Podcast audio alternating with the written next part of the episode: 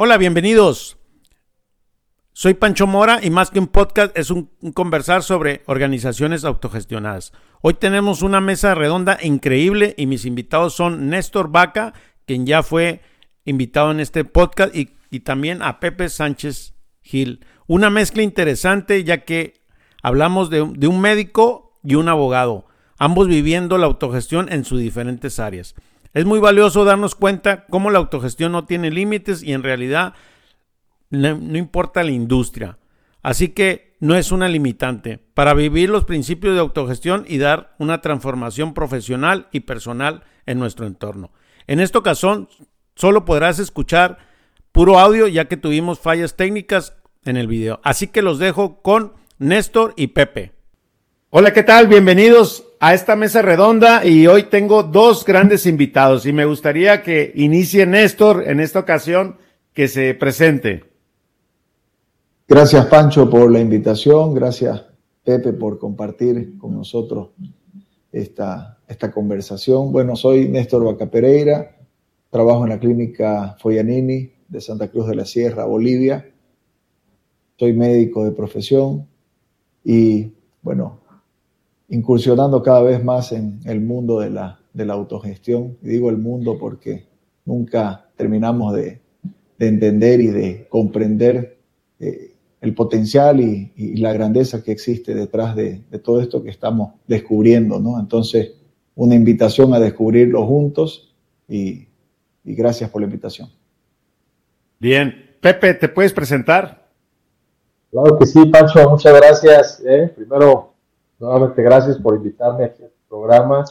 Un placer estar contigo y compartir esta mesa con, con Néstor eh, para hablar de estos temas eh, tan interesantes de, autogestión. Eh, pues mi nombre es Pepe Sánchez Gil, soy mexicano, fundador de una empresa de servicios legales que se llama Singular Law, en donde atendemos a clientes extranjeros haciendo negocios en México y a desarrollos, a desarrolladoras inmobiliarias. Eh, como tú, también tengo un podcast sobre eh, temas eh, relacionados con real estate.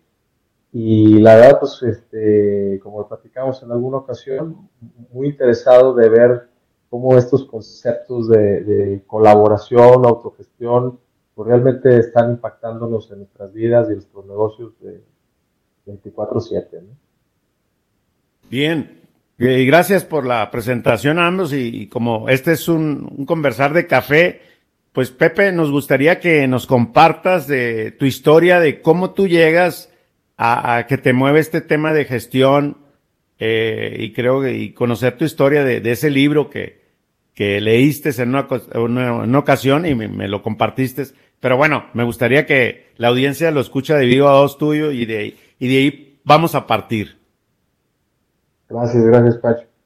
Pues eh, mi, historia es eh, muy similar a de muchos profesionistas, ¿no? Que eh, sales de la, de la universidad, te pones, eh, tu, enfoque está en estudiar, en, temas de maestría y, en, practicar tu profesión, ¿no? Yo este, fui a Estados Unidos una maestría, regresando me uno con los abogados aquí en, Guadalajara y fundo tenemos una firma tradicional de, abogados.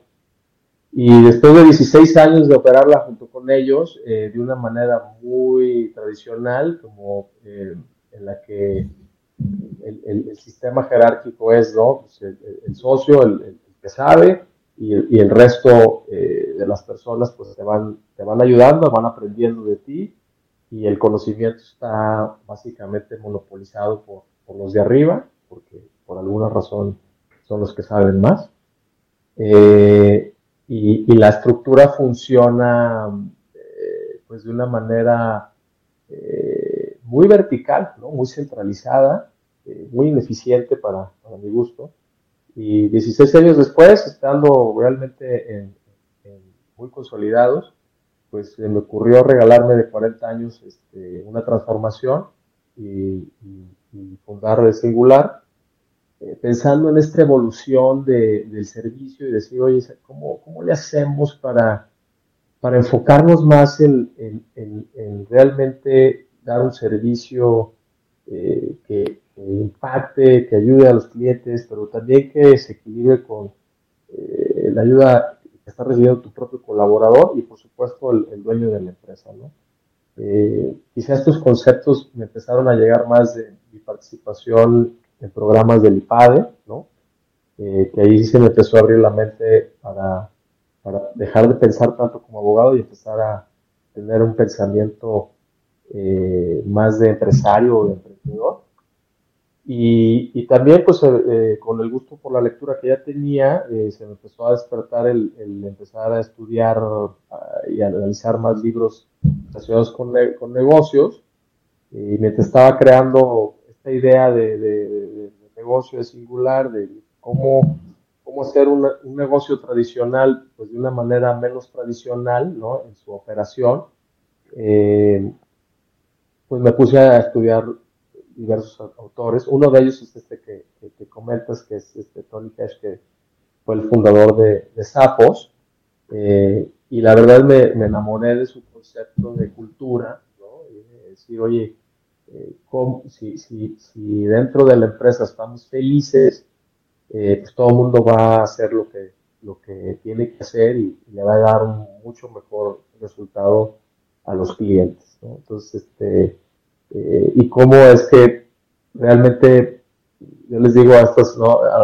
es un sistema Montessori, ¿no? Te dan unas pautas y, les decía, pues, eh, tú hazlo, ¿no? O sea, ellos tenían un sistema de, básicamente, venta por teléfono y, pues no tenían límites este, los operadores, ¿no? Pudieran estar ahí en el teléfono horas hay incluso hay casos que platican, ¿no? De una chava que estuvo tres horas platicando con una señora que le iba a ver unos zapatos y acaban platicando de otras cosas. Pero al final del día eso es lo que hacía que, percibieran sus clientes valor, ¿no? Este, una, en general es una experiencia única de servicio. Entonces, pues así empezó mi inquietud con, con, todo esto de cómo, cómo crear, eh, eh, cómo de algo tan tradicional, con tantos paradigmas, eh, con tantas creencias, lo podemos este, olvidar. Yo a veces digo, ¿cómo hago un Google de abogado? Este, así fue como empezó mi historia. Ya, gracias Pepe. Y para poner en contexto la audiencia, quiero comentarles que, que Tony Hesh, que, murió el año antepasado en un, en un incendio, un accidente en su casa, él tomó la holocracia como modelo de gestión Inclusive le dijo a los, a los colaboradores quien no quería adoptar esta cultura, se podían ir, los, los liquidaba, ¿no? O sea, si no quieres, pues te puedes ir. Y inclusive fue un caso muy polémico, recuerdo yo, porque fue, pues salió en las notas, o sea, de, de negocios, de cómo era posible que no iba a haber jefes en, Sapos y cómo iba a ser una, una estructura colaborativa. Creo que son más de mil y tantos colaboradores eh, esta empresa se la vendió a Amazon hace muchos años y, bueno, pues él seguía siendo el CEO y de hecho Tony Hesh también transformó el centro de Las Vegas. Él, tuvo la iniciativa, eh, vivía en un en una motorhome ahí, este, esa era su casa, el eh, pues estaba medio, medio, como decimos acá en México, medio, locochón, ¿verdad? y tenía sus ideas, pero pero bueno, eh, solo para poner en contexto. Y, Pepe, cuando lees el libro y para poner en contexto a, mí, a, a Néstor, que, queremos conocer hasta dónde llegaste, ¿qué, qué, qué cosas implementaste con el libro o hasta dónde llegó? ¿O realmente el, libro nomás sigue siendo la inquietud de, poder avanzar y tú lo dijiste, o, eh, lo mencionas ahorita, que quieres transformar como un, un, despacho de abogados, una, una organización en un Google. ¿Qué, qué, nos cuentas de eso? Fíjate que eh, obviamente son negocios muy diferentes eh, por la forma en que se prestan y sobre bien vender zapatos online puede ser toda una responsabilidad, pues cuidar el patrimonio de las personas, como es lo que hacemos nosotros, ¿no? Este, creo que es otro tipo de, de responsabilidad. Pero lo que me llevé de más de ese libro es el tema de concepto de cultura organizacional. Y, Y, y, eso sí lo, sí, sí lo he tomado, no a la letra, pero, pero estoy convencido de que la mejor barrera de entrada que tienes y, el mejor diferenciador que tienes tú en tu, negocio es la cultura al interior de tu empresa. Cultura, esas actividades diarias, esos hábitos eh, que están alineados con tus valores, con tus principios, eh, con tu propósito, eh, hacen que, cada una de las personas que está en la empresa pues la vayan moldeando, porque además no es que la, tengas, la puedas escribir, ¿no? O sea, la cultura se vive y, y, lo que sí me quedó clarísimo es que empieza por uno, ¿no? O sea, uno tiene que ser el primero en romper los paradigmas. Este, te pongo un ejemplo. Ustedes saben que las mayorías de las firmas de abogados en el mundo tienen los apellidos de los dueños, ¿no? hay, hay, hay, casos en los que hay hasta cinco o seis o siete apellidos este, el nombre y nadie sabe cómo se llama. Terminan con, con, con, la, este, haciendo un nombre con las iniciales de cada uno de los socios. Entonces ya por ahí empezamos con temas de eh, eh, los colores siempre son los mismos, la vestimenta, la formalidad, etcétera. Entonces, lo primero que yo hice fue decir, bueno, si somos, si estamos en pleno siglo XXI, ¿cómo se está moviendo el mundo? ¿Cómo están moviendo los chavos hoy en día? Eh, ¿cómo, están, ¿Cómo van a estar los, los, clientes que vienen, las nuevas generaciones que hay que atenderlas? Y lo primero que hicimos fue crear una marca en lugar de un nombre eh, personal que, que, aludiera a, mi apellido o al de mis socios. ¿no? Eh, lo segundo es que cambiamos los colores para que realmente fueran algo estándar, ¿no? los colores corporativos, el color es el morado. Y, también decidimos que, pues la vestimenta no nos define, ¿no? Va a definir nuestro, conocimiento. Y, muchas veces este, asusta incluso a, a, chavos emprendedores o empresarios que no quieren, que sienten que están tratando a lo mejor con, el abogado de su papá o su abuelito, ¿no? Y ya le estaban un poco más de empatía. Entonces, el primero que se tuvo que quitar la corbata, el saco, fui yo. El primero que tuvo que quitarse el ego, decir, mi nombre no está en la puerta, fui yo. El primero que en mi oficina, si tú, este, tú la ves, pues no hay privados, ¿no? Este, todos estamos, todos somos iguales, todos tenemos un espacio, este, en un escritorio, eh, ¿no? Con algunas divisiones. Y, y, la realidad es que es muy controversial eso, este, pero, pero todo eso era necesario para crear esta cultura de una jerarquía horizontal y, y de ir integrando cada uno de nuestros valores. Entonces, si, si yo no era el primero que me exponía y me raspaba, pues la realidad es que las personas que, estudian en mi organización no, no, me, no me lo iban a creer, ¿no? Es más, hoy es viernes, este, en las firmas de abogados se habla mucho del Casual Friday, pues para nosotros es, es, Sneaker Friday, ¿no? O sea, yo vengo de tenis, este, no les puedo enseñar, pero hoy, me tocó venir de, tenis a gusto y, la realidad es que eh, es parte de, nuestra cultura. Eh, gracias, Pepe. Y bueno, para entrar ya en materia, Pepe, ¿cuáles son los retos y desafíos que tienes o qué inquietudes tienes que te gustaría conocer desde el tema de la autogestión para avanzar en concreto y, bueno, pues aquí tenemos a Néstor siendo médico y con una responsabilidad, pues trabaja en una colaboración de, de, un hospital donde está siendo autogestionada y, por eso coinciden estos dos temas, ¿verdad?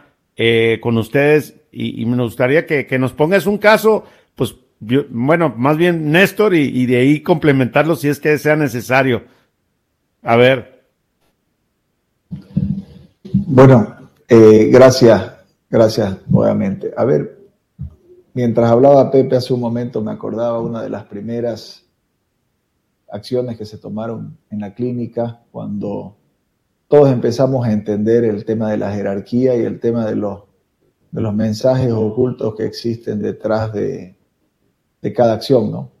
Bien recuerdo que Pedro, una de las primeras cosas que sugirió fue que dejen de existir lugares preferenciales de parqueos reservados para los dueños, ¿no? Porque uno llegaba al parqueo y siempre había un, cono separando un parqueo para, eventualmente algún director o algún dueño que pudiese llegar a la, clínica. Entonces, una de las cosas de los mensajes que se dio fue de que no existían lugares preferenciales para, para ese parqueo, ¿no? Al inicio eh, no se lo entendió, luego sí se lo entendió y luego la gente empezó a ver porque todo empieza con, un pequeño detalle, ¿no? Y bueno, ahí cuando, cuando hablabas de, Pepe, de, que tuviste que ser el primero, tuviste que, que dar eh, de repente el primer paso, eh, me hacía también recuerdo a cómo, cómo empezamos nosotros acá en la clínica, ¿no? Eh, y, todo parte porque, porque alguien conoce, porque alguien hace clic o porque alguien toma una determinación y, empieza a, averiguar, a investigar y, a ver un poquito más allá de sus narices de que hay una forma distinta de hacer las cosas y hay una, una manera distinta de hacer las cosas y de involucrar sobre todo a las demás personas. Yo personalmente hace un momento hablaba Pancho sobre, sobre el tema de los protocolos médicos, el tema de, cómo accionar desde el punto de vista de una clínica.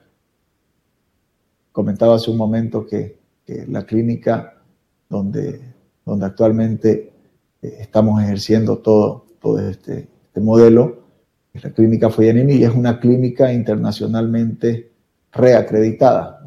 cuando hablamos de reacreditación, se me vienen a la mente un montón de, protocolos, de procesos, de normas internacionales que hay que cumplir. Estoy hablando de normas de, bioseguridad, estoy hablando de normas de higiene, estoy hablando de normas de, en cuanto a protocolos médicos, protocolos de proceder desde el punto de vista de enfermería, todo lo que implica una atención centrada en salud. Y algo que en la anterior entrevista también lo, comenté y ahora lo, comento es que mm, cuando nosotros empezamos a hablar con los equipos, en ningún momento pusimos sobre la mesa el hecho de querer discutir cómo vamos a tratar un paciente eh, en, el, hecho de que vamos a escuchar eh, qué eso nos ocurre, ¿no? porque existen los protocolos médicos a nivel mundial y eso lo vamos a seguir haciendo, ¿no? Siempre basado en la mejor evidencia científica disponible. Para eso eh, existen grupos, personas, instituciones que están permanentemente haciendo revisiones estadísticas mundiales y mostrándonos cuál es la mejor evidencia. Y eso es lo que eh, nos impulsa a, todo lo que implica el tema de la actualización, el tema de la, de la mejora en cuanto al, a la parte profesional. Pero básicamente lo que, lo que en sí entraña todo este, todo este proceso es cómo nosotros involucramos a las personas para que den lo mejor de sí, cómo hacemos de que ellos eh, empiecen a dar esa esencia que de repente la tienen eh, oculta o, de repente intencionalmente eh, colocada en algún lugar de su ser para no comprometerse y no asumir ciertas responsabilidades que sabemos que tenemos. Hace un momento ah, me, recordaba de una situación cuando en un, equipo determinado de la clínica me, reúno una vez con ellos y me dicen de que todos los problemas que ellos tenían era porque, porque el jefe había renunciado. Entonces yo le digo, a ver, sentémonos todos, reflexionemos y le digo, yo pienso y quiero transmitirles a ustedes mi idea para que ustedes también reflexionen y vean de que la ausencia de jefe no es el problema en el equipo. El gran problema en el equipo es la falta de comunicación entre todos ustedes. El gran problema es que el que entra no se está comunicando con el que sale, el que sale no se está comunicando con el que viene, no hay una comunicación médico-enfermera, no hay una comunicación enfermera-médico, no hay una comunicación con la parte administrativa, no hay una comunicación, porque cada cual piensa de que está haciendo lo que tiene que hacer, está cumpliendo un horario y está determinado por eh, el principio y el fin de su carga laboral, ¿no? Entre comillas, y, termina su hora y bien, gracias. Y cuando empezamos a reflexionar sobre eso y empezamos a ver de que, de que cada cual tiene mucho que aportar, de hecho, pienso que cada persona puede aportar alrededor de un 90% más de lo que normalmente aporta, ¿no? porque eh, eso se va viendo con el potencial que se va explotando. Eh, se empieza a reflexionar sobre lo que implica un servicio como tal. Una vez yo le comentaba, le preguntaba a un médico del área de emergencias, le decía, ¿qué es tu servicio? Y él me decía, mi servicio es atender al paciente. Mi servicio empieza cuando el paciente llega, yo voy, lo asisto, lo hablo con él, le pregunto lo que siente, lo examino, eh, pienso en un diagnóstico, solicito pruebas, le doy un tratamiento y se acabó.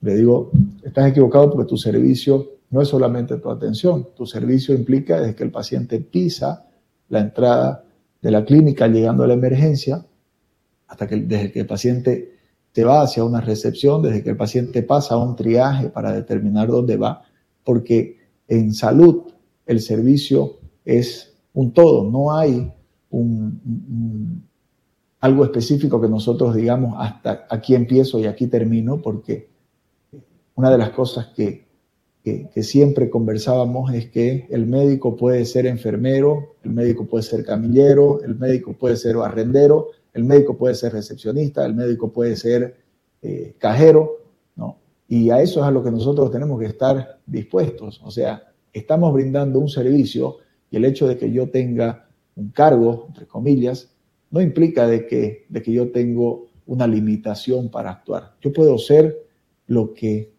lo que yo vea que es necesario hacer, ¿no? Entonces, eh, en el mundo es muy, muy sabido y muy conocido de que todo lo que son los sistemas de salud son muy verticales, ¿no? De que yo tengo que hacer esto porque estas son mis funciones y este es mi manual de funciones, pero una de las cosas que siempre se conversaron es que los manuales de funciones son orientativos, no son restrictivos. Yo quiero hacer más, tengo toda la libertad de hacer más. Si quiero hacer más por el paciente, si quiero agradar al paciente, si quiero eh, ser más amable con el paciente, si quiero eh, eventualmente darle eh, un agrado al paciente, si quiero darle ánimos al paciente. No es limitativo, eso no está escrito en un manual. ¿no? ¿Y por qué tocaba la acreditación hace un momento? Porque la acreditación está basada en manuales pero los manuales no nos restringen. Los manuales son una guía estructurada por donde uno debiese ser como, como el mínimo necesario, de ahí para arriba lo que quieran. ¿no? Entonces, eh, funcionó demasiado, funcionó bastante bien. Muchos hacen clic rápido ¿no? y tienen 100.000 ideas, ¿no? y otros no hacen clic tan rápido, pero la idea es mostrarlo, y ahí me encantó lo que comentaba Pepe, fue el primero en sacarse la corbata. Me encanta porque así empiezan, así empieza todo, ¿no? Empieza con uno, normalmente queremos que, cambie el mundo, pero los que tenemos que cambiar somos nosotros, impactar y después eh, vendrán los que se vayan subiendo al barco. Bien, Néstor. Oye, y Pepe, con lo que nos comparte Néstor, ¿qué, qué reflexión tienes o preguntas o, eh, porque tenemos poco tiempo en este, en este episodio y me gustaría como que, que nos llevemos algo y yo, pues yo también quiero aprender, ca. Sí. mira, la, la, la, realidad es que lo escucho y, y, voy a tener que ir a darle una vuelta a su clínica. Bienvenido, eh, venga. Pues mira, yo, yo, yo lo que me he enfrentado, eh, Estoy totalmente de acuerdo, o sea, cuando tú tienes en tu servicio una responsabilidad como la salud o el patrimonio de las personas, ¿no? Eh, o en algunos casos la libertad, ¿no? Etcétera, pues eh, eso no se puede, eso no se puede salir de ciertas ah, reglas, protocolos, este, etcétera, ¿no? Porque tienes una responsabilidad, este, hasta por ley, ¿no? Entonces tienes, tienes, tienes que entregar eh, algo que realmente sea confiable y que, no esté poniendo en riesgo lo que estás protegiendo. Entonces, ahí coincido al 100% con esto.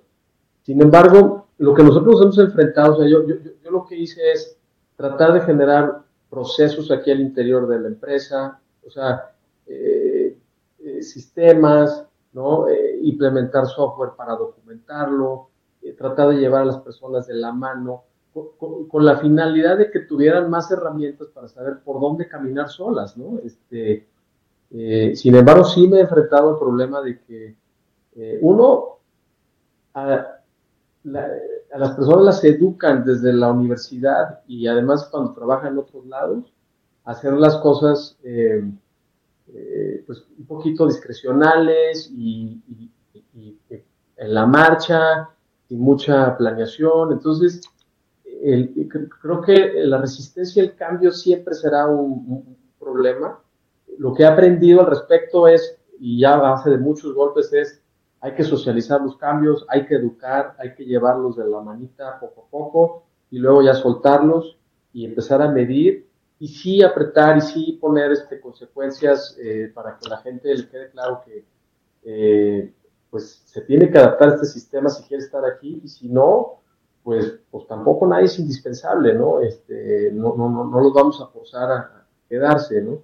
Eh, pero sí, sí, sí es, me gustó mucho lo que decías, Néstor, de si quieres ir más allá y atender más al paciente, pues adelante. Yo, de eso, de, como dicen aquí, de eso pido mi limosna, ¿no? Que, que demos más para nuestros clientes y que, siempre que, este, queramos este, eh, darles eh, más, más de lo que, no solo el, el, servicio inmediato que estamos vendiendo. Y eso sí, sí, sí, sí, sí lo hemos este, logrado, incentivado eh, en cierta medida, pero lo que he visto es que depende mucho de las personas, ¿no? Entonces, también es muy importante saber a quién contratas, tener muy buen proceso de, selección de personal y, y, pues como dicen los gringos, contratar despacio y despedir rápido, porque la verdad es que sí, sí nos hemos equivocado, yo sí me he equivocado muchísimo, he traído gente pensando que se van a adaptar al sistema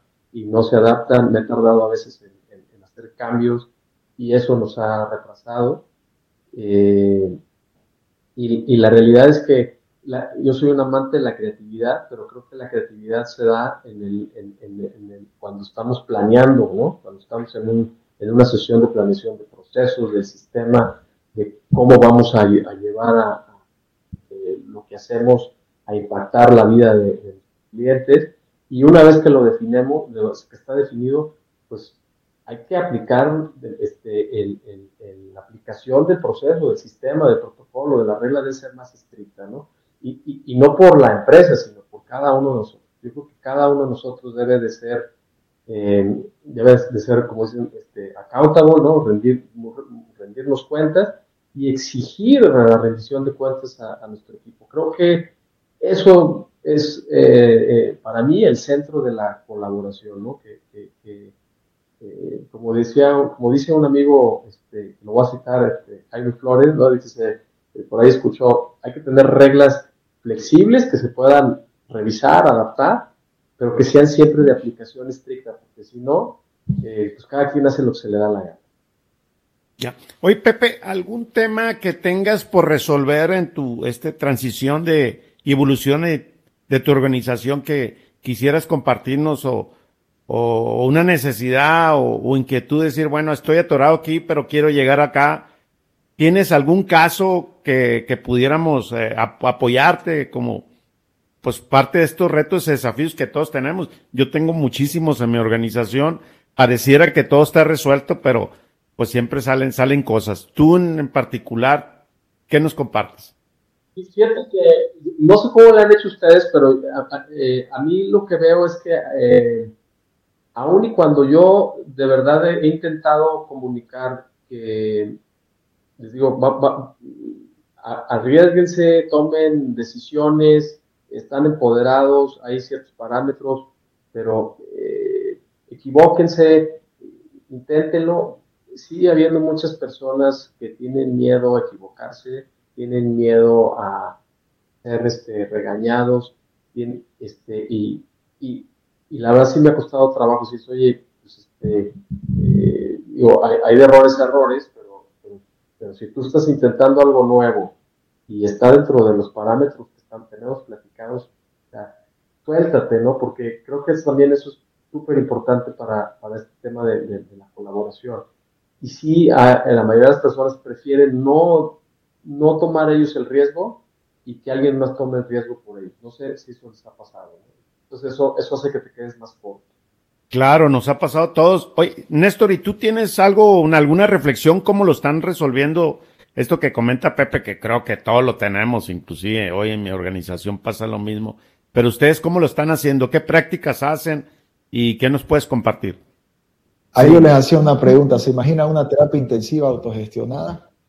Eh, bueno, Néstor nos iba a compartir eh, eh, cómo, era una cirugía médica autogestionada, ¿no? Nos hacía la pregunta a los dos y yo me quedé hasta asustado, le decían a Pepe que sí que pensaba y nomás se rió, pero creo que ya tenemos de nuevo a Néstor. ¿Estás ahí, Néstor?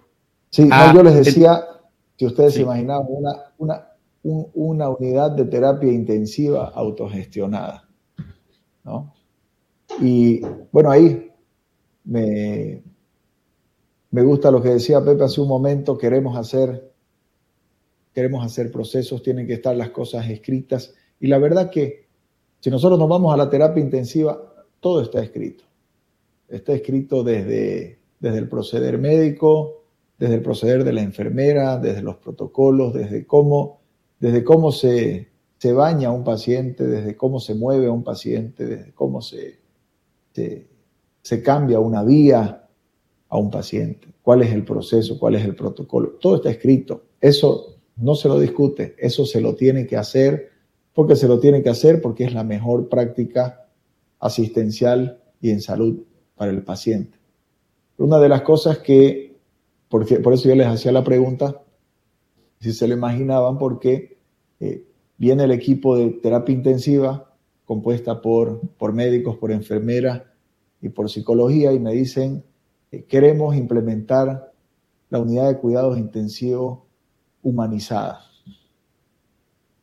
La unidad de cuidados intensivos humanizada eh, ya es una realidad en el mundo, pero una de las cosas que eh, a las que apunta la humanización en los cuidados intensivos es a, tener una terapia intensiva más abierta hacia, el, hacia la familia, la apertura de la familia hacia el paciente, con algunas restricciones en algunos momentos, pero por sobre toda la cosa pensando de que cuando la familia está con el paciente, independientemente de, la situación estresante que se esté viendo, hay siempre una mejor adaptación del paciente con el entorno. Muchas cosas se ven en la terapia intensiva desde, desde el estado de estar solo, del aislamiento, de la inseguridad, del miedo, del miedo a la muerte de parte del paciente. Entonces, eh, muchas de las cosas que nosotros podemos hacer como médicos, de acompañar o la enfermera, de asistir, no es lo mismo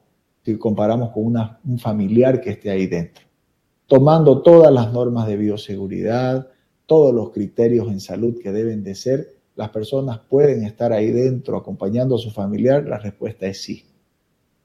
Pero como bien decía Pepe, tienen que haber reglas. Y las reglas están, y las reglas se tienen que cumplir porque se tienen, se tienen que hacer, pero vamos no a la humanización de esa situación.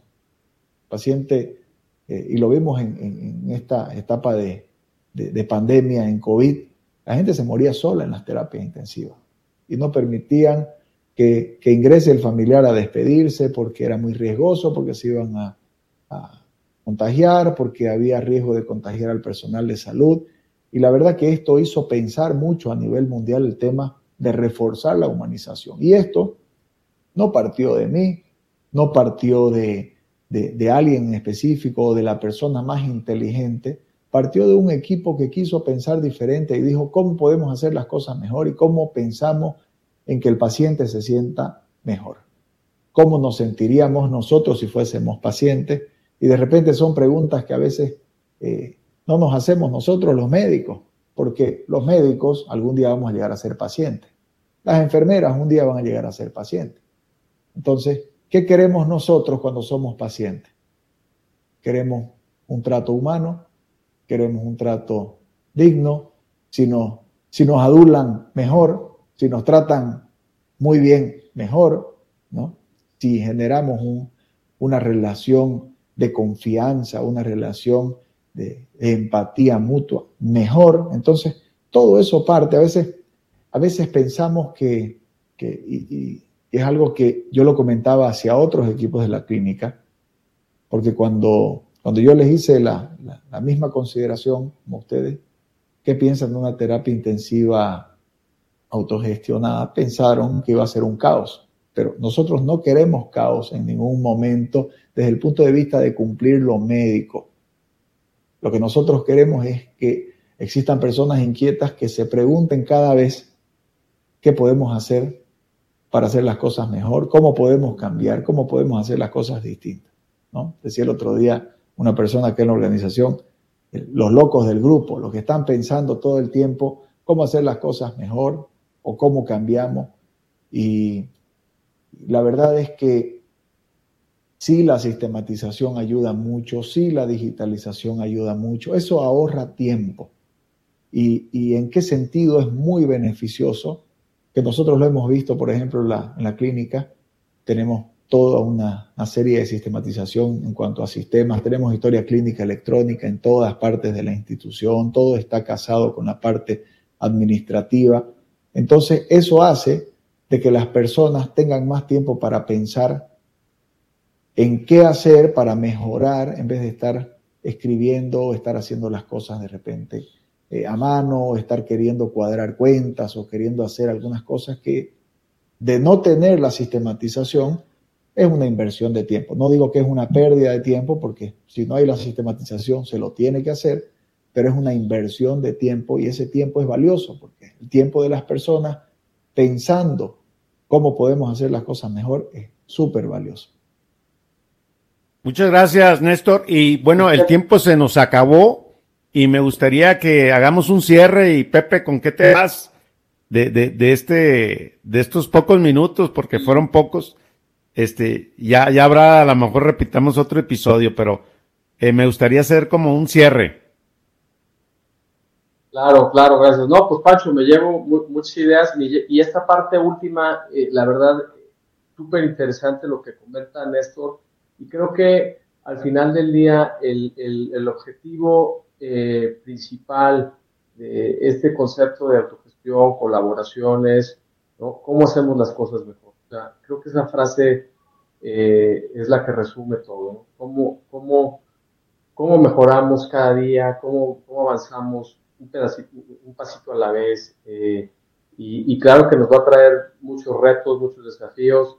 Eh, la vamos a estar regando seguido, pero pues también intentarlo, ¿no? Y, me encantó el ejemplo que, que comentas, Néstor, de la terapia intensiva autogestionada, ¿no?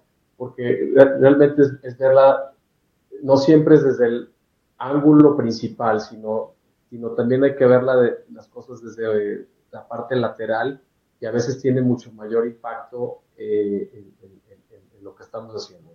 Eso creo que es lo que me llevo. Gracias. Y yo me llevo en que un hospital puede ser autogestionado y que se tienen que cumplir las reglas de todos los protocolos internacionales de salud y sobre todo un despacho también de abogados se tiene que llevar todo el protocolo de seguridad al cliente, de, de los procesos internos, pero lo que cambia realmente somos las personas, esa estructura de relacionarnos, de, de dar más algo que realmente, eh, ahora sí que cumplir las reglas internas y externas dentro de, de un eso. Así que yo veo que se aplica a donde quiera. Tú, Néstor, ¿con qué te vas? La verdad que, me voy con, con, la practicidad de lo que implica el hecho de tenerlo todo, todo escrito, todo sistematizado. Es el inicio, pero por sobre todas las cosas, eh, tener muy claro que, que cada persona tiene un potencial inmenso. Cada persona puede hacer mil veces más de lo que está haciendo. Y para que esa persona brille, tiene que estar feliz. ¿Cómo somos felices? Somos felices cuando estamos en lugares donde podemos crecer, donde existe confianza, donde existe transparencia, eh, donde realmente llegamos y, y nos sentimos contentos y bendecidos de estar. Esa es la forma de crecer, esa es la forma de que la gente muestre su real potencial no es un sueldo, la felicidad, la felicidad no es un cargo, la felicidad no es un elogio solamente, porque a veces pensamos que es el elogio lo que, lo que hace que la gente crezca. Eh, la, real felicidad es estar en un lugar donde, donde las personas entiendan cuál es, el, cuál es el camino. Y el camino es servir, no hay otro. Es el mayor privilegio que existe en esta tierra, pienso que servir. Y si servimos con excelencia, con amor, con cariño, pienso que ya está la, la estrella sobre, sobre, sobre el pastel. ¿no? Entonces, eh, bueno, agradecerles un montón por la oportunidad y si nos podemos visitar en algún momento y ver qué estamos haciendo, la verdad que, que todo es muy nutritivo cuando, cuando hablamos y mostramos las experiencias.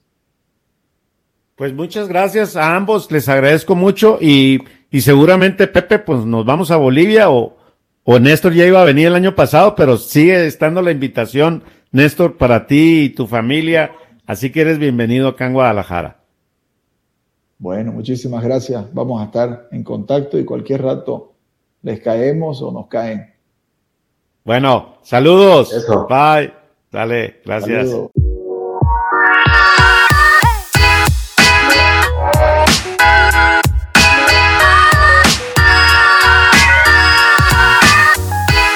Gracias por escucharnos en este conversar y ser parte de esta comunidad. Si quieres que más personas sigan aprendiendo, comparte este episodio en tus redes y califícanos con cinco estrellas y inscríbete a nuestro canal de YouTube.